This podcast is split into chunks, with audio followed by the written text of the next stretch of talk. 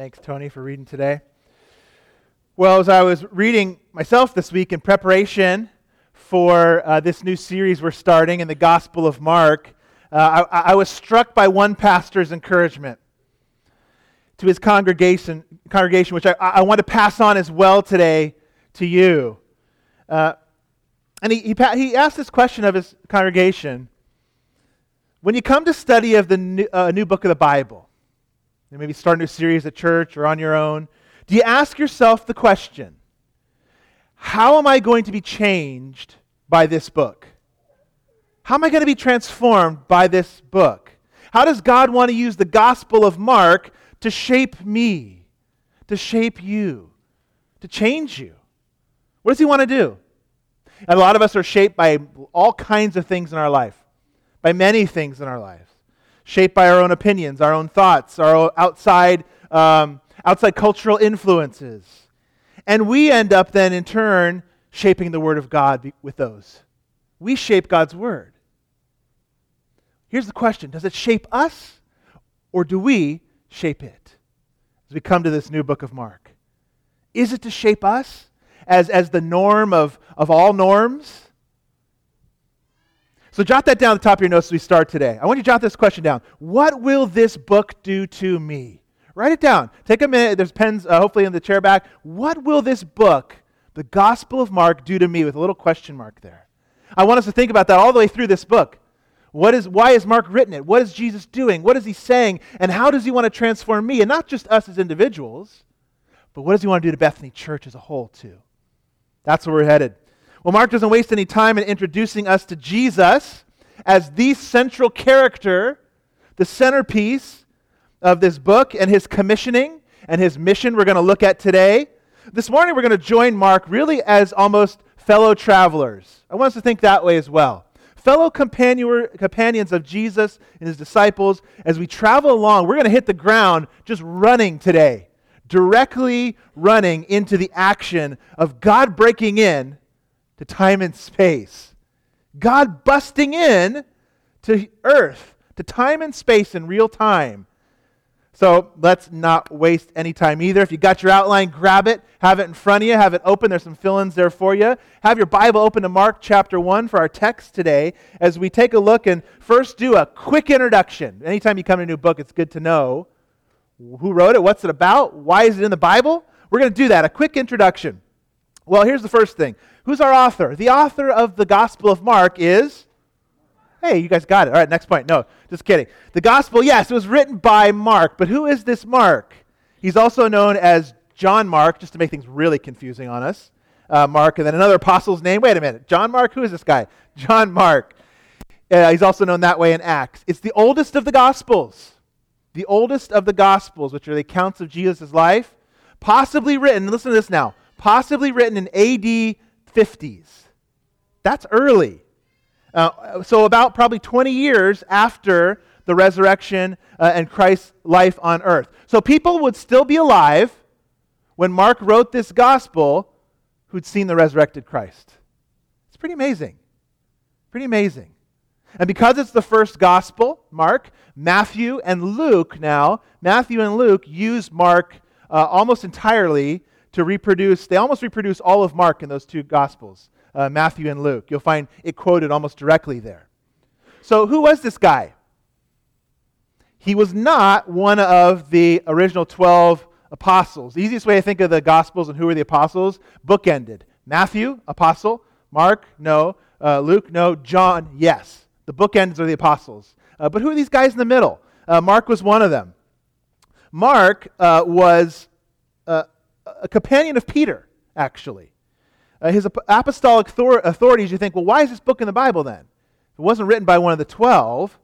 He was a companion of Peter. Peter loved Mark. Take a look what he says in 1 Peter. She who is at Babylon, who is likewise chosen, sends you greeting, as so does Mark. He calls him my son, even. Peter was really close with Mark, so much to, as to call him his son, his own child. And for all the action in Mark, we see Peter is present a lot. Peter's kind of there. It's almost kind of through Peter's eyes. And what's absolutely amazing is one of the early church fathers now, early church fathers, leaders in the early church, kind of gives us where this content of Mark comes from. And he attributes the content of Mark to Peter. Take a look at what he said. This was about 8140. This guy named Papias said, Mark became Peter's interpreter and wrote accurately all that he remembered.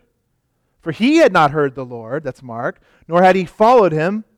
But later on, as I said, he followed Peter, who used to give teaching as necessity demanded. So Papias said that about 8140. And what's interesting about Papias, he probably knew the Apostle John face to face.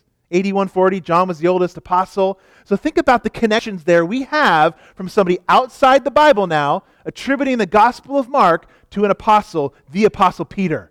It's incredible. So anybody ever tells you, oh, the, the gospel or the Bible is just kind of a circle, only attributing itself to be the Word of God or from the apostles? No. This man's outside the Bible now saying, Mark passed on Peter's words.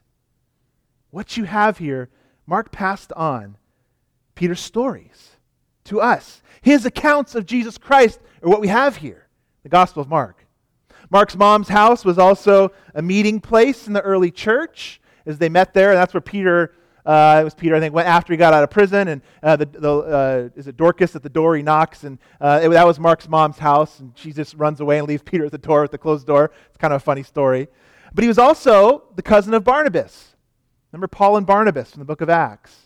And he went with, that's the John Mark in Acts now, who went with Paul and Barnabas on missionary journey which means he was also the John Mark who caused division between Paul and Barnabas.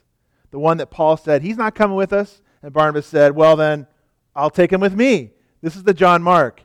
But he was later restored to Paul's good favor, we see in the book of Philippians. That's our author. That's who he is. His credibility comes from Peter. He was directly connected to the early church. So let's look at the setting then as we get, continue to go into this quick introduction here, the setting now. Mark wrote, as I said, in the 50s AD, probably from Rome, and he was writing to encourage a Gentile now Christian audience who was going through trials and crisis in their life. He's writing to encourage them point, by pointing them to the life of Jesus, by holding up Jesus in front of them as one who responded beautifully perfectly and wonderfully to his own crisis as well. He's holding Jesus up for them. This early Gentile church in Rome. Which points us to our themes. Mark is really fast paced. It's a hit the ground running kind of book, really hard hitting gospel. It's the quickest of all the gospels, the shortest too. As we go through it, you're going to see he uses this word immediately. You'll see it. It's all over. I think it's three times today in our passage. Immediately, immediately, immediately. He uses it, I think, about 42 times in his gospel out of the 50 that's used, I think, in the whole New Testament. That put in perspective a little bit? Mark is like, let's get down to business. Immediately, immediately this happened. You'll hear that as we uh, jump into that. It's a, it's a hard hitting, fast paced book. You remember those uh, action figures you used to pl- uh, grow with, uh, play, play with when you were growing up? It was kind of like some of you did, maybe, maybe no. Or, I did, okay, I, I admit it. Uh, G.I. Joe's, whatever it was that you had. Um, in the Gospel of Mark, Jesus is portrayed more like an action figure than anything else. He's just doing, he's doing all the time. Uh, even more so than a teacher, like you might see him in Matthew, Sermon on the Mount, this long, drawn out teaching. We don't have really any of that in Mark. He's fast, he's action, uh, action uh, packed, he's doing, he's living. He's not stagnant or static. You might say the Jesus of Mark is he's dynamic. He's on the road, on the move. Which is why I want us to view ourselves as fellow travelers in this book, because it's going to move. Fellow companions. As we come alongside Jesus, picture yourself there. Picture yourself amongst those crowds as the action happens and the miracles happen and the crowds press in and the people press in on Jesus and the enemies surround him. All of this closing in and encircling this dynamic Messiah. I want us to be there. Well, because another theme is discipleship as well. And disciples follow, don't they? Disciples walk alongside. And we're going to do that in this gospel. Follow and walk alongside of Jesus. And finally, for themes, he's primarily portrayed, hear this now, he's pri- pri- primarily portrayed in this book as the suffering servant king. The suffering servant king, as we're going to see even in Mark's words, the central verse of the book being Mark 10:45. For even the Son of Man came not to be served, but to serve and to give his life as a ransom for many. It's the central theme, really, of the entire gospel. Mark 10:45. This suffering Messiah, this servant Messiah who's also king. We're going to see that in our own passage today. So, what's this book going to do to you if one of the central themes of this book is the center of it being a suffering Messiah, a serving Messiah? who acts in crisis. What it's going to do, I pray, make us more like him. Make us more servant hearted, servants like him, who don't fall apart, who don't become static or passive in, in crisis, as we'll see him. Whether that's the crisis of our culture or our nation, our town, your, your family, your own personal crisis, we'll act, we'll live out of faith as servants. I pray we'll become more servant like, and acting out of Christ's power, his victory, and his identity. That's what I hope this book will do to us. That's what I want to see the Holy Spirit apply to each and every one of us as individuals, but as a church too. We'll follow this servant king and become servants ourselves. So let's begin. Let's look then at these three pieces we've got today his identity, his commissioning, we're going to look at, and his mission. Those are really the three pieces his identity, his commissioning, and his mission. By looking first, this introduction. John the Baptist is the one who introduces us to Jesus. We get, we're going to get his identity. John the Baptist introduces us, this really strange kind of character who likes to wear crazy clothes and eat grasshoppers. That's who he is. He's, he's meant to stand out. Let's take a look at verse 1, though. The beginning, the beginning of the gospel of Jesus Christ, the Son of God. It is quite an introduction, isn't it? It is quite an introduction. Not just, hey, there's some guy, or a long time ago in a galaxy far away. No, the, the beginning of the gospel of Jesus Christ, the Son of God. The beginning. The beginning of the gospel. The beginning of the good news, Mark is saying. It's the beginning of something new is happening. Something radical, something new, something of the likes you've never seen before is starting here. What Mark really wants us to do, he wants us to think of creation. By using that word, the beginning, he wants us to think of creation now, where God the Father, God the Son, and God the Holy Spirit were all active and working. The Gospel of John does that uh, as well, doesn't it? In the beginning was the Word. In the beginning, the beginning, Mark says. And by pointing us to creation, Mark wants us to begin to think that God, the Trinity now, Father, Son, and Spirit, has always been working, always been active, always been dynamic working in creation as he did in the beginning. And now, too, in this new thing that's starting. In a minute, we're going to see the Trinity in action, aren't we? At Jesus' baptism. Did you catch that there?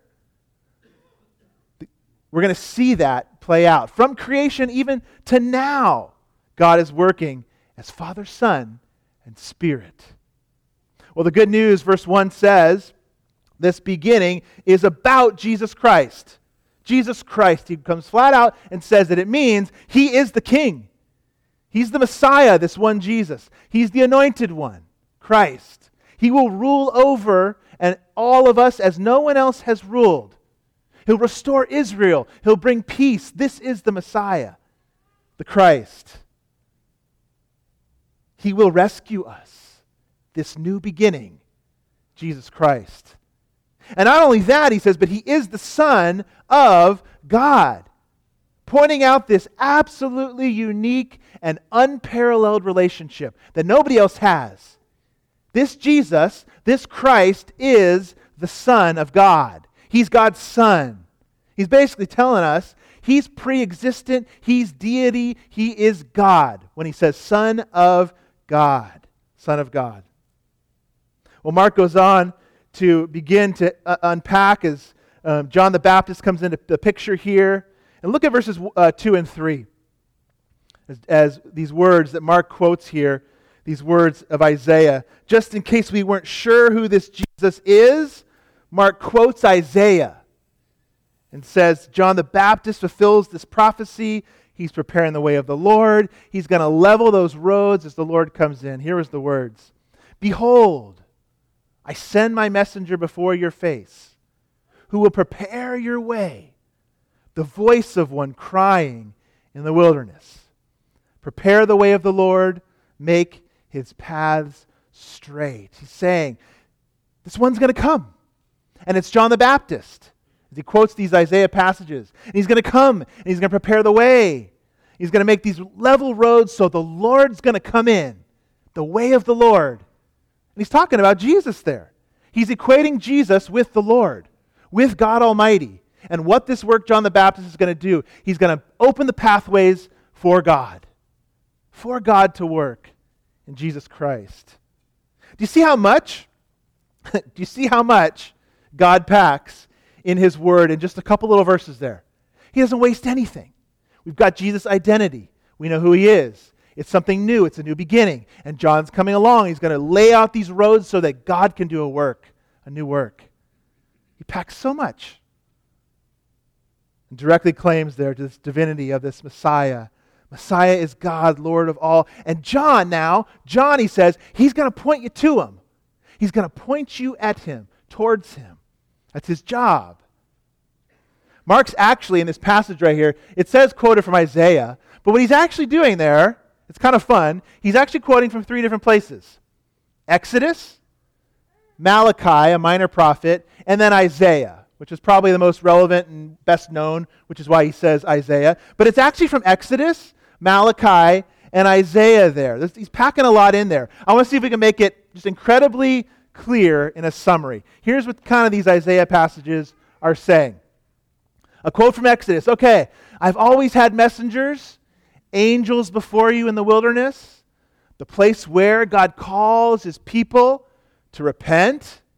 Malachi was a minor prophet. This messenger will clear the way for the one who's going to call you to repent. And then he quotes Isaiah, this major prophet. This voice is going to come who's going to cry out and pave the way for God to come and save you. That's just a real kind of my own kind of summary of that. But it's pretty interesting. We got there that Exodus, that Malachi, and Isaiah. It's really saying, like, hey, from the Torah to the minor prophets to the major prophets, they all center here and they all talk about him, and John's going to point you there. Just in that quote. That's what we see happening. It's amazing. And just in case you weren't sure, Mark says, John's going to come along and wear some wacky clothing and eat some crazy food and some bugs, really just like Elijah, this other prophet who called you to repentance from the wilderness. John's out there kind of mirroring this other prophet who was out in the wilderness too dressed funky, eating weird food, doing the same thing. A new thing was beginning. It's quite an introduction to Jesus. Quite an introduction who this gospel is about in just a few verses.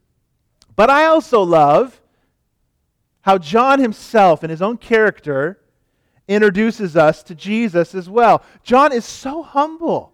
This John the Baptist now. He's so humble. And we know in John's gospel, John the Baptist says this He says, I'm not the Christ. I am not the Christ. And in fact, I've got to decrease so that he can what? Do you remember that? Increase. He's so humble. I've got to decrease so this one now, this Jesus Christ, can increase. Here's this wildly popular prophet. If anybody could have got a cult of personality going it was probably John the Baptist. They're out there, he's baptizing hundreds and thousands with this outward baptism of repentance, which would have been strange to them, would have been kind of a new thing. The need to repent again and challenging God's people and preparing them for Jesus. And his message, look at verse 7, jump down. He says, He preached, saying, After me comes he who is mightier than I, the strap of whose sandals I'm not even worthy to stoop down and untie. He says, You haven't seen anything yet. He's, he's the one who's coming. He's the one who's mighty. I'm not even unworthy or worthy to untie his shoe. And in fact, I'm just washing you with some water on the outside, but he's going to come and he's going to drench you with the Spirit from the inside. That's what he's saying. He's pointing to somebody and something and a new work greater than himself. And he had all these people there that could have served him and his purpose. But what we see is that John the Baptist becomes a servant. How's that possible? How is he so humble? So other oriented. And here's the question for us today we're going to answer How can you and I be too? How can we be so other oriented that our lives are lived as servants for the sake of the gospel, for the sake of Jesus Christ? We're going to find that answer today. We'll see it in the heart of the Trinity in a minute. The heart of the Trinity in service. Well, that's his identity. Let's take a look. Let's move now to God identifying and commissioning his son. As John the Baptist lays out the identity of this one who is king and Messiah and servant, all wrapped in one, let's take a look at God as he identifies and commissions his own son. We pick it up in verse 9. In those days, Jesus came from Nazareth of Galilee and was baptized by John in the Jordan.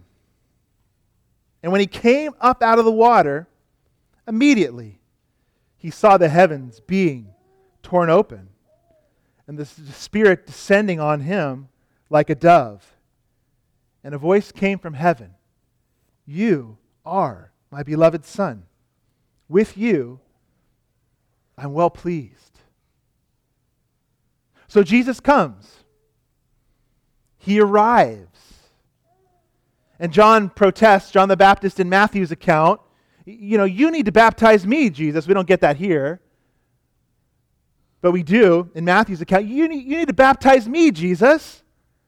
But John yields as Jesus says, you know, you must do it to fulfill all righteousness. It was the commissioning, it was the start, it was the beginning, the start of Jesus Christ's saving work. That's what John had to get going.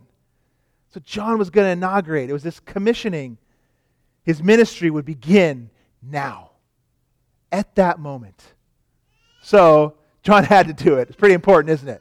It's where it started, it's where it began. And so John baptizes him. He yields to his Lord and he baptizes him. And remember how I said Mark began his gospel pointing us to God's work in creation, the beginning the beginning. In Genesis 1 1, in the beginning, God created. He's also preparing us by doing that for the Trinity to show up at Jesus' baptism. So we're going to talk about that for a minute. The Trinity in this commissioning, the triune God who shows up here now too, as he shows up in even the beginning of Genesis.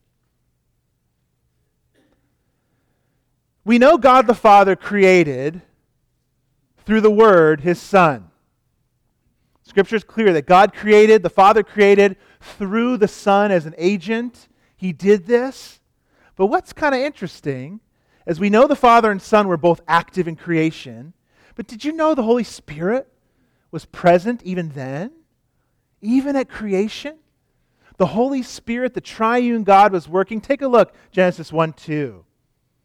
The earth was without form and void and darkness was over the face of the deep, and the Spirit of God was hovering.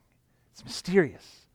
Hovering over the face of the waters. So the Spirit was active too, in creation now, in some mysterious, hovering, kind of powerful way. It's the only other place in really the Bible where the Spirit shows up like a dove.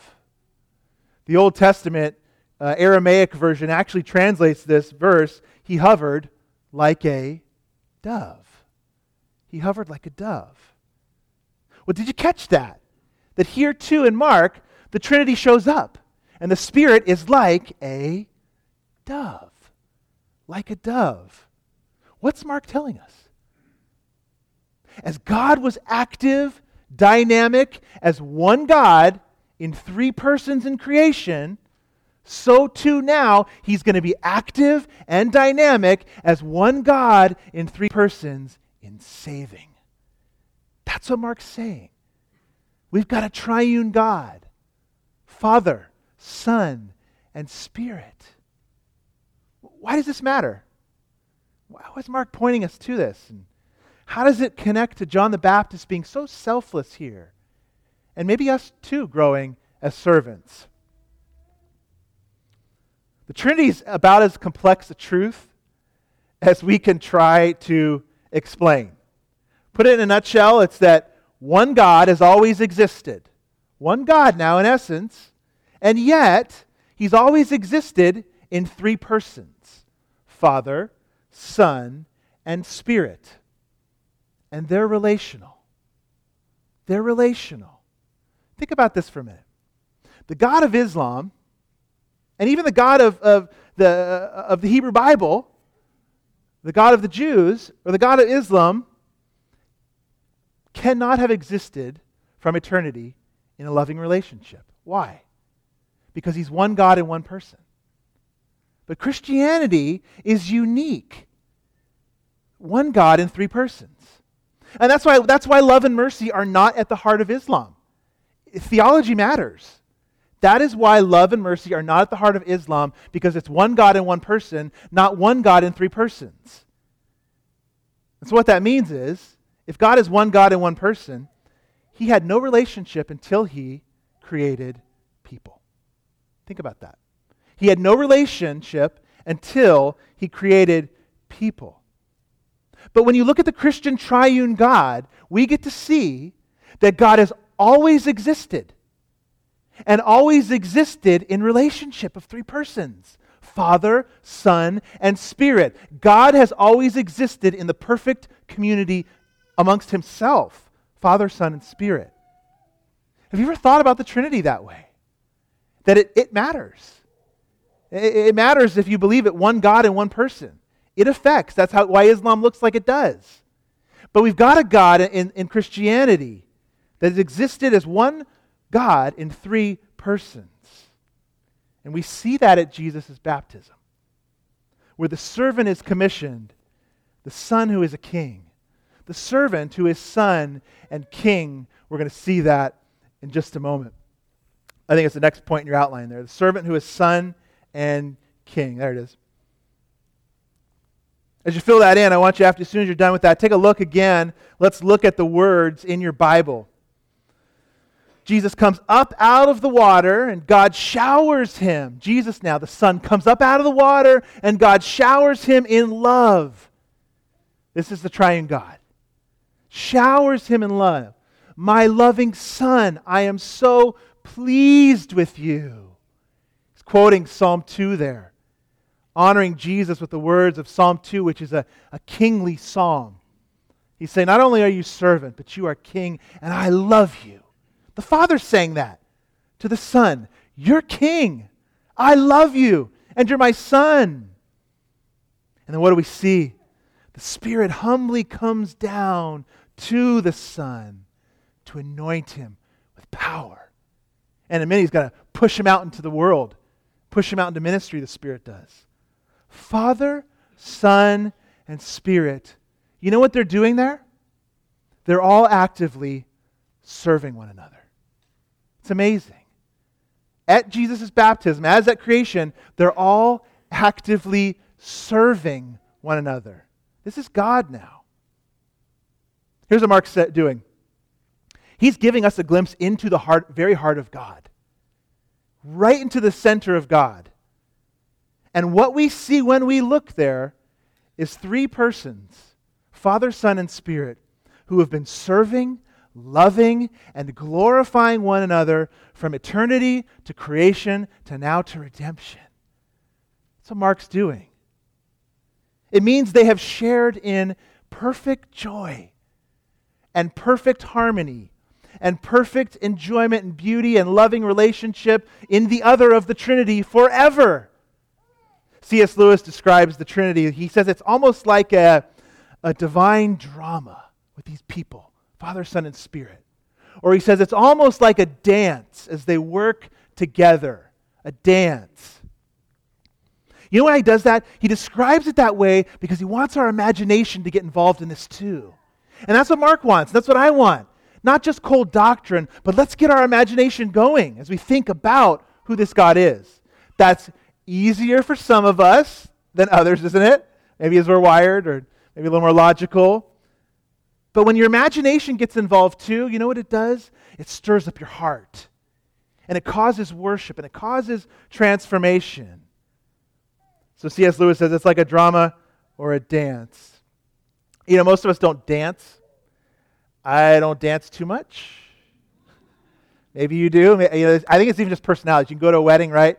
Half of them are just, yay, everybody's out there, and the half, other half are just kind of like, this is great, this is fun. So a dance really didn't work me. So this week I was, I was trying to rack my brain and just think about what does he mean by the Trinity when C.S. Lewis says it's a dance. And I had this image of a child staring at a fish tank and how they get enamored with a fish tank. And watching maybe three fish, for the metaphor, three fish kind of darting around each other. And you ever seen fish and they swim and they look so free and fluid in the water and it's almost like they, they're not, they don't bump into each other. They're just kind of going all around. That's one of the images that popped into my mind. Or maybe you watch the Winter Olympics.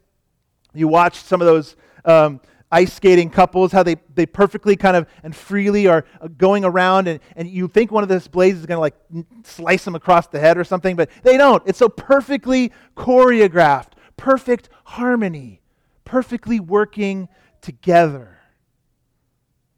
The Trinity has been doing this forever, working in perfect harmony, perfect synchronization, you might say. And you know what they've been doing the whole time? Serving each other. Serving and loving each other in loving cooperation. Here's how this one theologian puts it for us. Alvin Plantinga is his name, kind of weird name.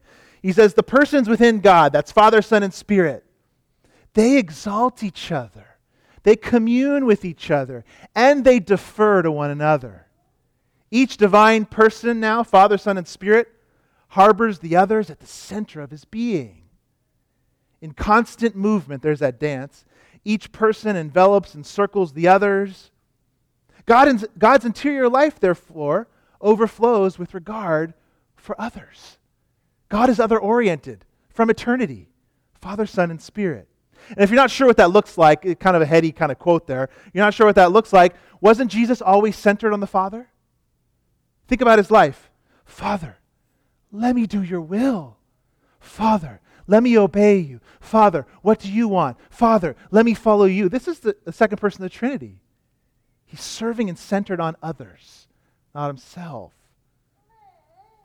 And when you and I are captured by this beauty of God serving in the Trinity, we too want to humbly serve just for the sake of serving God, not to get something out of it.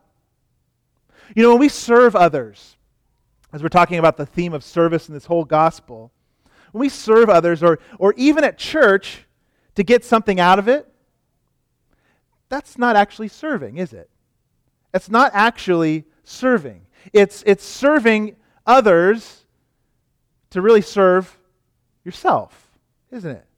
Serving others to serve yourself, whether it's reputation or a feeling of accomplishment or just to not look, be looked down upon because you're not doing anything, or to feel that you kind of put other people in your back pocket by serving, or maybe God, that's actually not serving.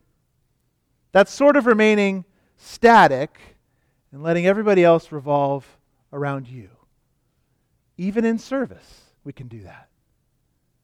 It's remaining self centered even in the midst of service. Everyone else revolves around you. I'm not moving, even if it looks like I am. I'm right there static in the center of my world. And even those of us who struggle at times to say no. Some of us end up in the church serving a lot because we struggle at saying no. Or maybe we get taken advantage of for being unable to say no. I fall into that category sometimes. I have trouble saying no.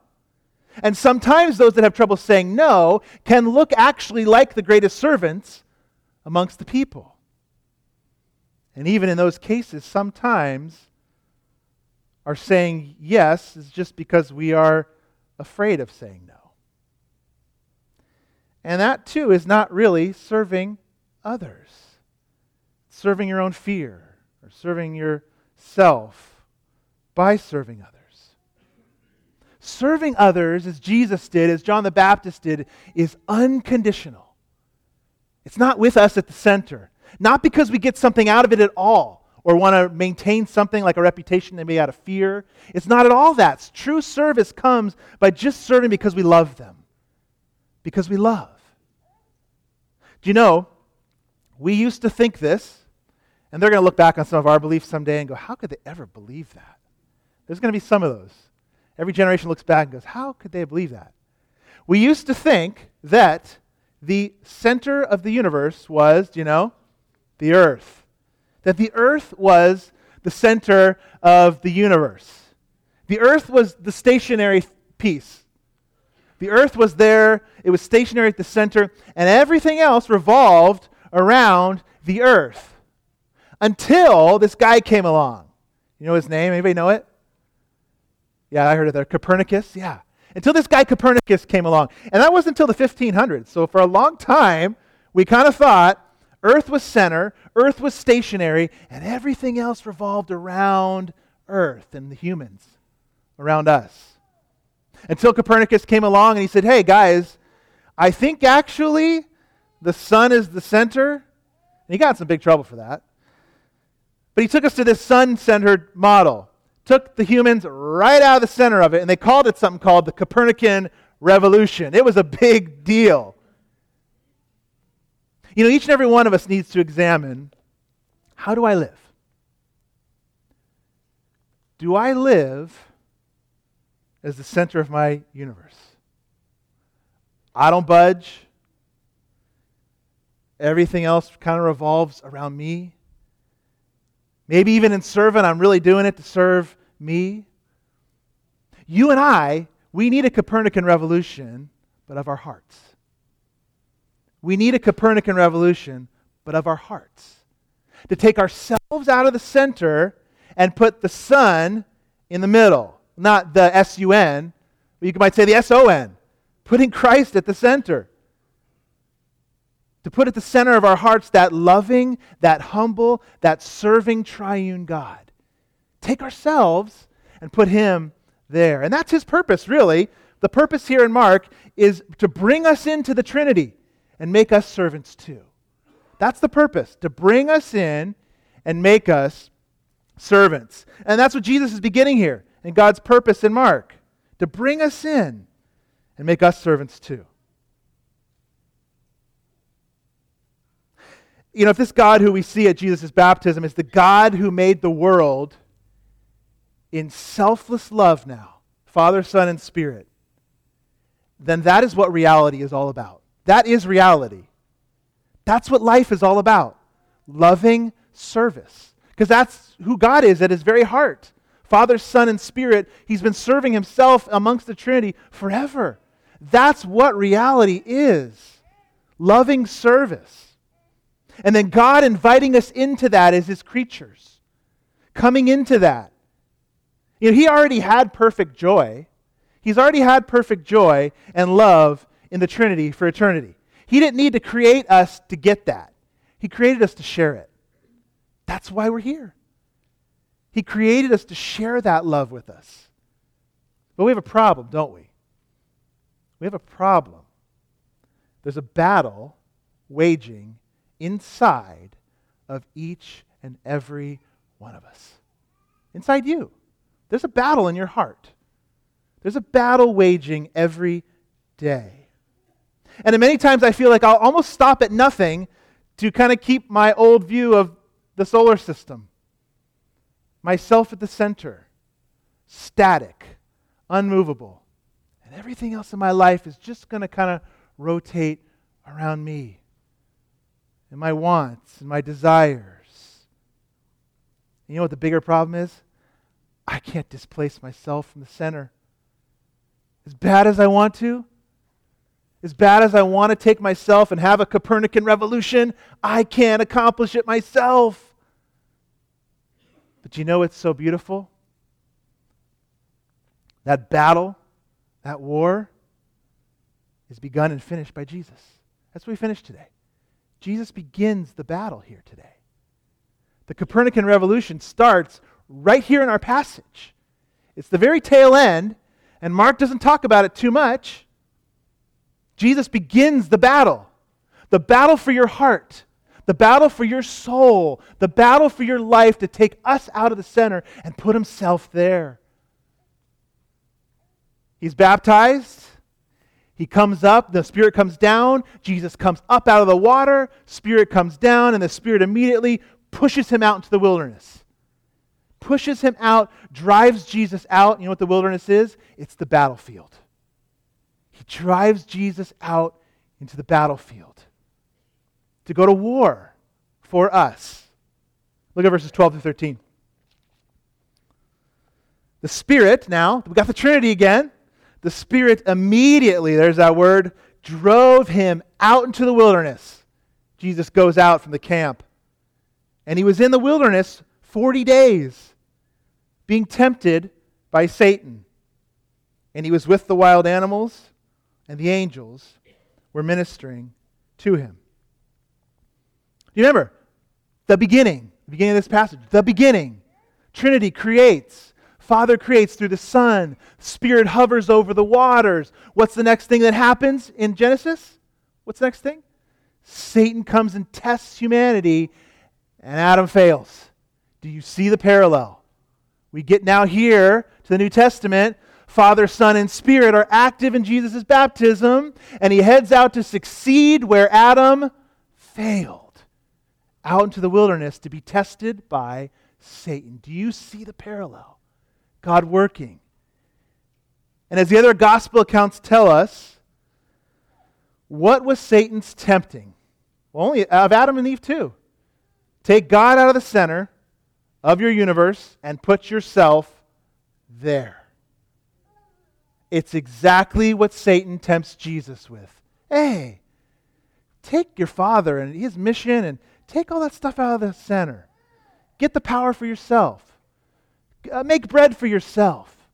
Call down angels to save you. Hey, you know, I'll even give you back the world. You can just have it.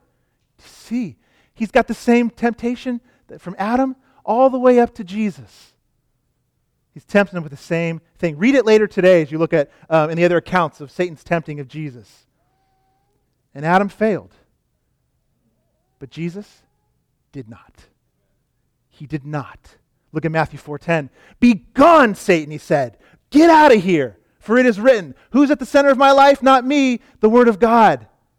You shall worship the Lord your God, and him only shall you serve. The Trinity serving right there. He says, Satan, get out of here. The center of my life is the Father, and always will be, the Father and the Spirit, and I will serve him. He began the battle for you and I right there. He went out in the wilderness, just like the Israelites did, out into the wilderness. All these, they're, they're meant to be there. He goes out into the wilderness. He began the battle for you and I. And what this table does today, this table shows that Jesus took the battle all the way to another tree. Not the tree in Adam's garden, but the tree of a cross. That's what this table is. This is what it would take to win the ultimate battle. You see it right here to bring you and I into the heart of the triune God, this is what it would take. This battle right here, this table. He would go all the way to the end of the battle for you and I. Do you wonder why did Jesus get baptized? Why did he get baptized? Did he need a baptism of repentance? No, he didn't. He was starting the battle. And he wanted to identify with the ones that he went to battle for. So he says, I'll get baptized too. I'm identifying with them all the way from my baptism to the cross. They are mine, and I will win this battle for them. That's what we have. It's beautiful. Absolutely. In one little passage of Mark for us today. So, what I want us to do is, I want us to take some time, and I want you to think about that. As you come to this table again, as you come to see the warrior who went ahead of you, not only to a tree in a garden, but to a cross and won this battle for you, and that God has been working on your behalf for forever. And He wants to invite you in. This table's an inviting in today. If you don't know Christ, if you haven't trusted Him yet, please do this for me. Let these elements pass today. God reserves these for those who are part of His family. And if you are part of His family, let's t- spend some time in contemplation, or everybody, as we come and, and look at our own lives and examine and repent to the Lord again in our hearts. As our uh, servers be preparing now and come forward to serve, let's take some time in quiet meditation.